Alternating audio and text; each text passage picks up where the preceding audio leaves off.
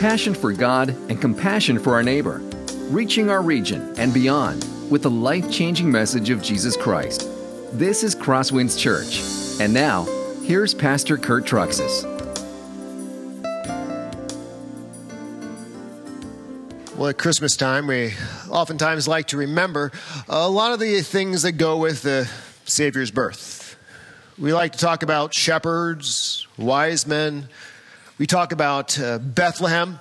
And of course, Gabriel's visit, visit to Zechariah and to Mary. Those are all well and, and good things, but this morning I'd like to look at something a little different as we think about Christ's birth and what happened at, at Christmas. Um, where was Jesus Christ, do you think, before the manger? What do you think our Savior was doing before he was born in Bethlehem?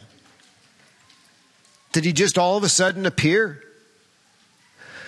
Now, we have potential existence before we're born. But the Bible tells us that Jesus Christ had actual existence long before he was born.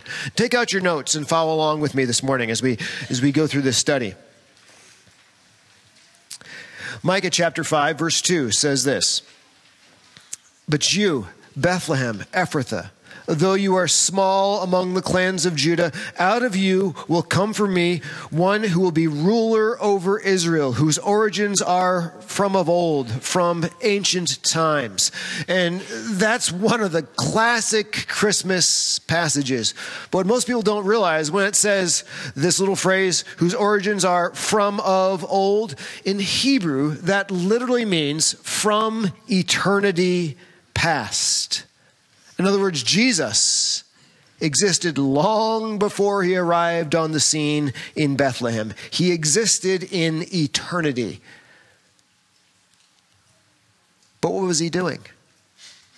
What was Christ doing before Bethlehem? This morning, I, would like to do something a little different. Typically, what you do in a sermon is you look through text, and at the end, you draw the points together and give the conclusion. I'm going to reverse that order. I'm going to propose for you an answer of what Jesus Christ was doing before Bethlehem, before he was born. And like a lawyer, I'm going to lay lines of evidence before you to support my claim. But I want you, you to be the judge, you to be the jury. And at the end of the sermon, you decide if I'm right or not. You decide if you agree with me what Christ was doing before Bethlehem. You ready for the answer? Yes, okay. John's awake in the front row. Okay, here you go. The answer is this when you go to the Old Testament, anytime you see a reference to the angel of the Lord, that is actually referring to Jesus Christ before he took on human flesh in Bethlehem. Now, I know that's a, a big claim, but let me just uh, try and clarify a few things. I didn't say an angel of the Lord. I said a reference to the angel of the Lord. Uh, something else to help you a little bit, just to give you a little mini Hebrew lesson. Uh, the, in Hebrew, the word angel doesn't necessarily mean a created being. Angel literally means messenger. That's what it means. Now, that messenger could be a created spiritual being, or as we're going to see this morning, it could be Jesus Christ, God Himself, the angel of the Lord. So let me go ahead and we're going to start laying some evidence before you and let you draw the conclusion to see if I'm right or not. So on the top of your notes, let's look at this. The first thing we learn is the angel of the Lord actually claims to be God. So we go to the Old Testament, we start tracing our finger through the text, and we find that the angel of the Lord is no typical ordinary angel. This angel claims to be God. And one of the best examples of this is actually the story of Moses when he uh, was at the burning bush. Let me read you the text in if Exodus chapter 3. Now Moses was keeping the flock of his father in law Jethro, the priest of Midian. And he led his flock to the west side of the wilderness, and he came to Horeb, the mountain of God. And the angel of the Lord appeared to him in a flame of fire out of the midst of a bush. He looked, and behold, the bush was burning, yet it was not consumed. But we keep reading. Look how the angel of the Lord that's in the burning bush identifies himself. Then he said, Do not come near. Take your sandals, take your sandals off your feet, for the place on which you stand is holy ground. And he said, I am the God of your father, the God of Abraham, the God of Isaac, the God of Jacob. And Moses hid his face, for he was afraid to look at God. The angel of the Lord just claimed to be God. Now, we keep reading, and we're going to find what happens is not only does the angel of the Lord claim to be God, but when Moses talks to him, he addresses him as God. Exodus chapter 3, verses 13 through 14. Then Moses said to God, who is the angel of the Lord, in the burning bush, if I come to the people of Israel and say to them, The God of your fathers has sent me to you, and they ask me, What is his name? What shall I say to them? And God said to Moses, I am who I am. And he said, Say this to the people of Israel I am has sent you. Now, in our English translation, it's a little bit cloaked. When you see I am, that literally in Hebrew means Yahweh. It's like God's special personal name. The angel of the Lord just claimed to be Yahweh. Say, I am has sent you. You cannot get a stronger claim to divinity than this. So the angel of the Lord claims to be God. Now, another example of this, for instance, eh, go back a few chapters. Go to Genesis 22. Let's move from Moses. Let's go back to Abraham. In Genesis 22, what we find is Abraham was being told to go sacrifice his son Isaac on Mount Moriah. Do you remember this story? But look who tells him to sacrifice his son. And look who's involved in stopping that sacrifice. He, that is God, said, Take your son, your only son, whom you love, and go to the land of Moriah, and offer him there as a burnt offering on one of the mountains of which I shall tell you. So Abraham follows God's instructions. He takes his son, he goes up Mount Moriah, he binds his son, he puts him on the altar because God has told him to do this, and then look who shows up. Then Abraham reached out his hand and took the knife to slaughter his son. But the angel of the Lord called to him from heaven and said, Abraham, Abraham. And he said, Here I am. He said, Do not lay your hand on the boy or do anything to him. For now I know that you fear God, seeing you've not withheld your son, your only son, from me. Now let's start to piece these pieces together. Abraham is to sacrifice his son to God, but the angel of the Lord tells him to stop. And then he says, But you've not withheld your son from God from me. The angel of the Lord, once again, claims to be God. Now, we could do this for a long time because a number of times throughout the Old Testament, the angel of the Lord claims to be God. But I'll just give you two at this point just to help you uh, uh, understand that. Now, if you go a little further, we find this the angel of the Lord has the very attributes of deity. Uh, in the story about Abraham when he sent out um, Hagar and Ishmael. So there wouldn't be a rival to his son Isaac. And Hagar is in the wilderness and she is about ready to die of thirst with her son. Look what the scriptures tell us. And God heard the voice of the boy. And then who shows up? And the angel of God, or the angel of the Lord, called to Hagar from heaven and said to her, What troubles you, Hagar? Fear not, for God has heard the voice of the boy where he is. Up, lift up the boy, and hold him fast with your hand, and I will make him into a great nation. Then God opened her eyes, and she saw a well of water, and she went and filled the skin with water and gave the boy a drink. Now, not only does the angel of the Lord here claim to be God, but the angel of the Lord does things that only God can do. He says, I'm going to make Ishmael into a great nation. If you're going to do that, well, you have to be omniscient and know the future and omnipotent and be able to control the future. Can your garden variety angel know the future and control the future? No. Absolutely not. Those are qualities that only God Himself holds. So, this is no ordinary angel, the angel of the Lord. This angel is God. But then it gets interesting. I mean, the third line I'd like to show you is this the angel of the Lord actually is different from God. Uh, that's a little misleading of an answer, but let me show you the text. These two passages come out of Zechariah. Read them closely. Then the angel of the Lord said, O Lord of hosts, how long will you have no mercy on Jerusalem and the cities of Judah, against which you have been angry these 70 years. Now, notice what's happening.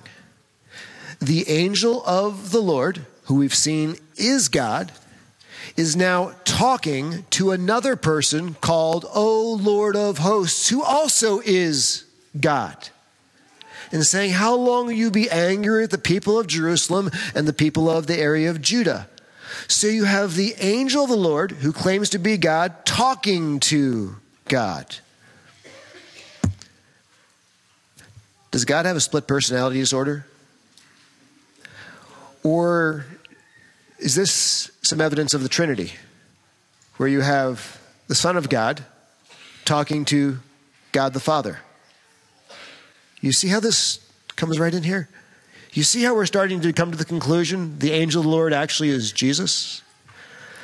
We go a little further in Zechariah. Uh, then he showed me Joshua the high priest standing before the angel of the Lord, and Satan standing at his right hand to accuse him. And the Lord said to Satan, The Lord rebuke you, O Satan. The Lord who has chosen Jerusalem rebuke you. Is not, is not this a brand plucked from the fire?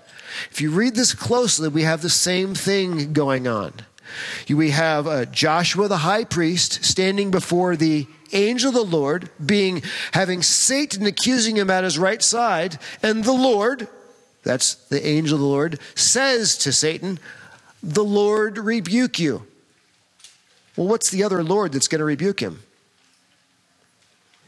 The Son, the angel of the Lord, just said to Satan, May God the Father rebuke you. You see, there's two Lords in here, two gods.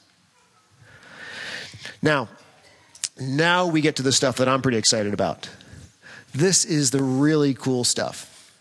If you're questioning how Jesus Christ and the angel of the Lord go together, this should remove, at least as a lawyer presenting the evidence to the judge and jury, this should remove all shadow of doubt. Jesus is the one who saved Israel out of Egypt. Did you know that? Jesus in the Old Testament is the one who did that. In fact, let's look what it says in Jude chapter 5. Now I want to remind you, although you once fully knew it, that Jesus, who saved a people out of Egypt, afterwards destroyed those who did not believe. It was Jesus, Jude says, that led the ancient Israelites out of Egypt. But Jesus' name is not used in the Old Testament. Whose name is used?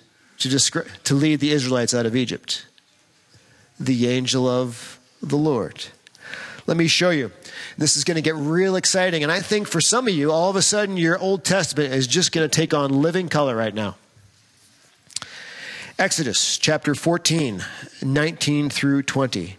Then the angel of God, or could be translated the angel of the Lord, who was going before the host of Israel, moved and went behind them. And the pillar of cloud moved from before them and stood behind them, coming between the host of Egypt and the host of Israel. And there was the cloud and the darkness, and it lit up the night without one coming near the other all night. Now, if you remember this story, Israel was coming out of Egypt and they came to the Red Sea. And the Egyptians had decided they're not going to let them go. So the Egyptian army was chasing them down. But in the text, it was the cloud by day and the pillar of fire by night that was leading them out of Egypt. And that cloud and pillar of fire turned around and went from before them to behind them to create a wall between them and the Egyptian army. And then they walked across the Red Sea on dry ground. But remember, Jude said it was Jesus who saved Israel out of Egypt. Here it says it was the angel of the Lord who was in the cloud by day and the pillar of fire by night. Not just at this moment, but the cloud and the pillar of fire led Egypt continually, or excuse me, led Israel continually through the wilderness all the way to the promised land.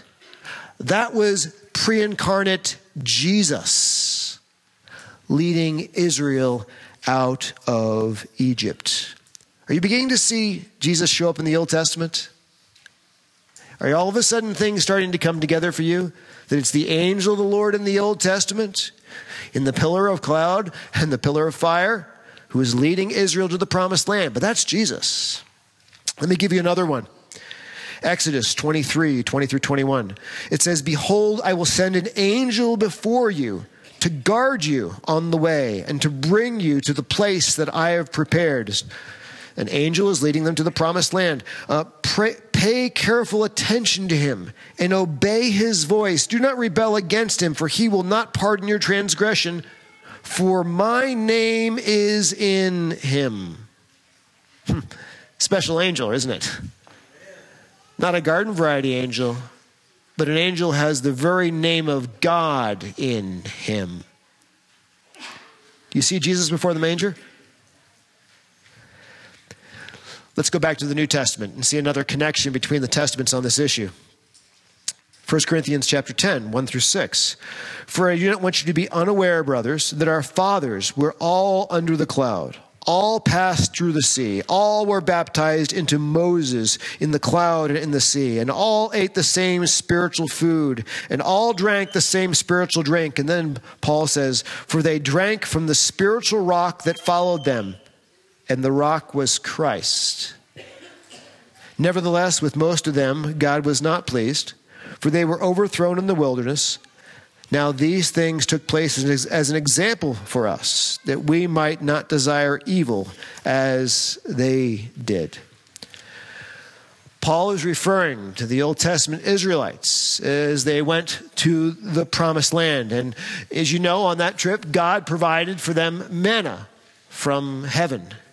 And actually, God provided water out of a rock. And He did that twice for them. First time He did that was at the beginning of their trip in Exodus chapter 17. The second time He did that was at the end of their trip on Numbers chapter in Numbers chapter 20. And what Paul says, he says this, this rock followed them through the wilderness, and this rock was actually Christ. Now, you have to understand, Paul is speaking metaphorically here. There is not this big rock that just sort of rolled through the desert following them. What he's talking about is how God provided for their needs. When there was no water, Christ provided water out of a rock. In other words, Christ is the one, as they were on their way to the promised land, who supplied what they need to make it, in particular, the water. And then we expand it out. When Israel rebelled, remember how they rebelled against the manna? Manna, we don't like it. Manna bread, banana bread, manna banana bread every day, breakfast, lunch, noon. We're tired of manna. Remember they rebelled against the manna? Who do you think was ultimately the one providing the manna? And who do you think they were actually rebelling against? Let's look what it says. Numbers 21, 4 through 6. From Mount Hor, they set out by the way to the Red Sea to go around the land of Edom. And the people became impatient on the way. And the people spoke against God and against Moses. Why have you brought us out of Egypt to die in the wilderness? For there is no food and no water, and we loathe this worthless food. We don't like manna anymore. Then the Lord sent fiery serpents among the people and they bit the people so that many people of Israel died. Go to the New Testament. What does Paul say about this? 1 Corinthians chapter 10 We must not put Christ to the test as some of them did and were destroyed by serpents. Who's showing up in the Old Testament? Who is providing for their needs? Jesus. He was taking them there. Now, what will you find is not only is, is, is the angel of the Lord, uh, or Jesus, the one who led the people out of Egypt into the promised land, but the angel of the Lord and Jesus function in the Bible in almost parallel ways. In other words, the angel of the Lord functions a certain way in the Old Testament, and Jesus functions in an almost identical way in the New Testament. Maybe that's because they're actually one and the same.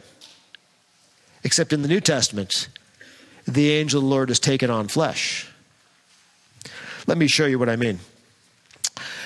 The angel of the Lord functioned like Christ. First point the angel of the Lord and Jesus both reveal God to men. Now, uh, God the Father we do know in the scriptures that his voice is heard from heaven. That is in there.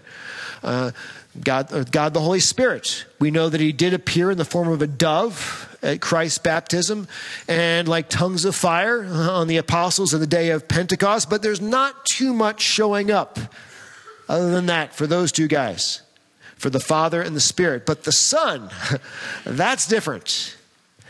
Look what it says in John chapter 1 verse 14. The word became flesh and dwelt among us. We have seen his glory, glory as of the only son from the Father, full of grace and truth. We've seen Jesus.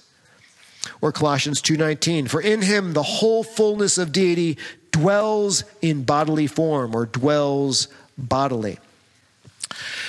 Now, I'm going to make a proposition here. This may rock some of you, but just go with me and we'll keep the study going and you'll see why I'm saying it. It seems reasonable to conclude that Christ is the visible manifestation of God, not just in the New Testament, but also in the Old Testament. The visible manifestations of God are the angel of the Lord, which is Christ before Bethlehem. Now, the Bible appears to confirm this. And I said there are some ones that are a little bit on the edge here, but the Bible does appear to walk in this line. Let me show you what it says, the Bible, about God the Father. 1 Timothy chapter 6, verse 16. It says, Who alone has immortality, who dwells in unapproachable light, whom no one has ever seen or can see. To him be honor and eternal dominion. Has anybody seen the Father? It says no, you can't see him. Or First John uh, chapter or John chapter 1 verse 18. No one has ever seen God, referring to God the Father, but the only God who is at the Father's side, referring to God the Son, has made him known. No one has ever seen God the Father, but God the Son is how the Father has been made known. Or John chapter 5 verse 37. And the Father who sent me has himself borne witness about me. His voice you have never heard, his form you have never seen, he says to them. The idea is that nobody has seen God the Father, but we have seen God the Son, not just in the New Testament, but in the Old Testament. He is the visible manifestations of God in the Old Testament, just before he took on a body. Now, what about the Holy Spirit? This is what the scripture says. Even the Spirit of truth, whom the world cannot receive because it neither sees him nor knows him, you know him, for he dwells with you and will be in you. The Holy Spirit typically does not visibly manifest himself. The way the Holy Spirit manifests himself is he dwells within us and he changes us from the inside out. You want to see the Holy Spirit? You recognize it in people who have changed lives. They've been born again. So if the Father is unseeable, the Holy Spirit is recognized typically by changed lives. Who's left to be the visible manifestation of God? Jesus Christ in the New Testament, the angel of the Lord in the Old Testament, who are actually one and the same thing. Another example of how they run parallel the angel of the Lord and Jesus. The angel of the Lord and Jesus provide comfort and provision for God's people. In fact, in the Old Testament, it was the angel of the Lord who comforted Elijah. Do you remember the story of Elijah and the prophets of Baal? You think you have a tough day? He had a tough day. The guy has like post traumatic stress disorder after his day of dealing with the prophets of Baal. He goes to the sun, gets away. He's like just totally burned out. And look who shows up to help him. The angel of the Lord came back a second time and touched him and said, Get up and eat, for the journey is too much for you. The angel of the Lord had compassion on him, provided comfort for him, and provided food for him so he could make a journey. When the Israelites came out of Egypt, what did the angel of the Lord do? Compassion on them, comfort for them, and provided the food for their journey. You see a little parallel there? Now, what happens when we get to the New Testament? Is Jesus doing those same things? It says this in uh, Matthew 11 28 Come to me, all you are weary and burdened, and I will give you rest. Jesus is having compassion. Or Matthew uh, 14, verse 14. And he went ashore and saw a great crowd, and he had compassion on them and healed their sick. Now, I'm not going to read Mark chapter 8, but you remember the feeding of the 5,000? What did Jesus provide so they wouldn't become weary?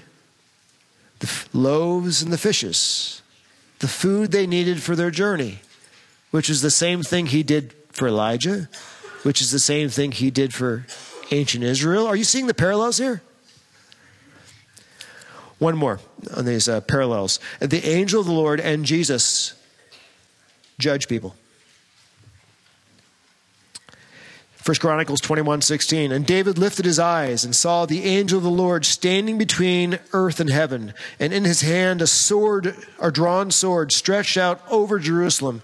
Then David and the elders, clothed in sackcloth, fell on their faces. What's going on in this context? Uh, David has decided to number his army. He's doing a census, and why is he doing this? Uh, what's going on is he's starting to find the strength and the size of his army rather than the size of the God who is behind the army, because that's where the real strength comes from. And so, God, in, in, judgment, it's actually the angel of the Lord who is bringing the judgment, says, We're going to put a plague on you. And that really reduces the size of your army, doesn't it? No more bragging, you have so many soldiers. And David sees the angel of the Lord ready to execute judgment on Jerusalem. And he steps in and says, No, please bring judgment not on the people, bring it on me. And I don't want to get into the theology of the text other than to point this out. It was the angel of the Lord in the Old Testament who was executing judgment on God's people. It was the same angel of the Lord that executed judgment on the people of Israel when they came out of Egypt and didn't let them go into Egypt. Remember that? So Jesus in the Old Testament is judging people. And Jesus in the, Old, in the New Testament, is he doing the same thing? Look at the text. John chapter 5, verse 22. The Father judges no one, but's given all judgment to the Son. Acts chapter 10, verse 42. And he commanded us to preach to the people and to testify that he, that is Jesus, is the one appointed by God to be judge of the living and the dead. You see how they run in parallel? Same functions. Another line of evidence that I think is extremely compelling. Once you realize, you start looking at the angel of the Lord in the, in the Old Testament, he is extremely busy. He is consistently involved in interacting with people. But as soon as you get to the, the New Testament, the angel of the Lord that was busy in the Old Testament disappears. But Jesus is there. And Jesus is functioning the same capacity, doing the same things. That's because they're one and the same. Now, let me give you one more line of reason before we start to wrap this up and draw some great conclusions out of this. Many people in the modern church do not understand that the angel of the Lord is Jesus in the Old Testament. It's just not typically taught. But what about the ancient church? Did they think the angel of the Lord was Jesus? Or is this some kind of newfangled thing? But you need to understand the early church clearly believed the angel of the Lord was Christ before the manger. Let me give you some examples, uh, some writings. Irenaeus, who died in the year 200, this is what he said that Christ was often seen by Moses, that it was Christ who was the one at the burning bush. It was Christ who talked to Adam, Christ who talked to Noah, Abraham, and Jacob as the angel of the Lord.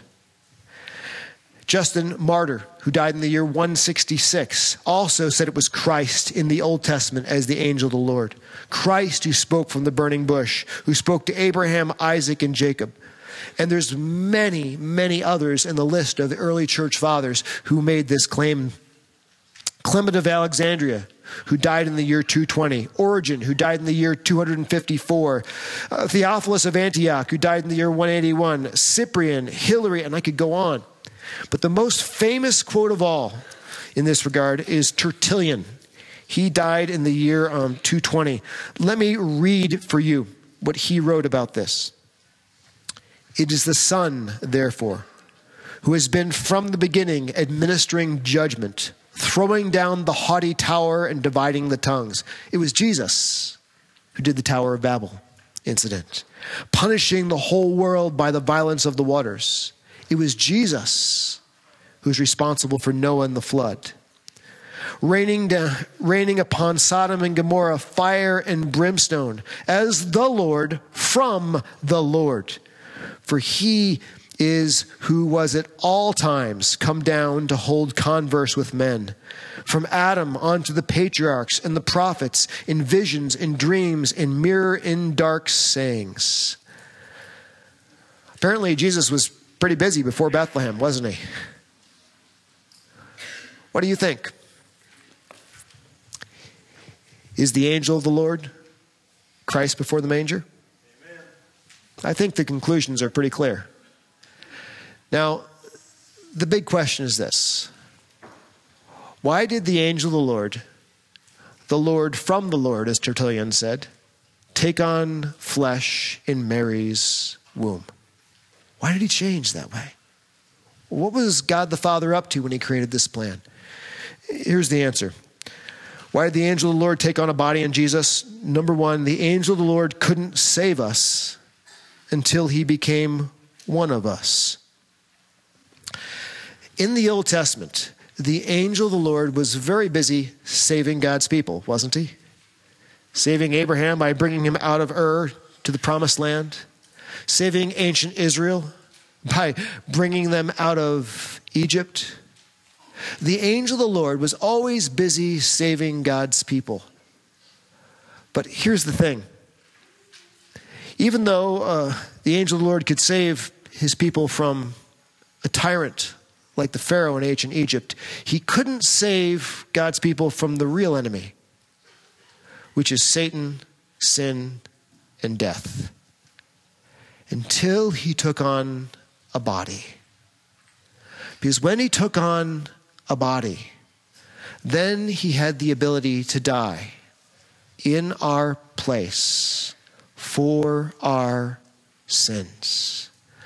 As the scriptures say, without the shedding of blood, there is no forgiveness of sins.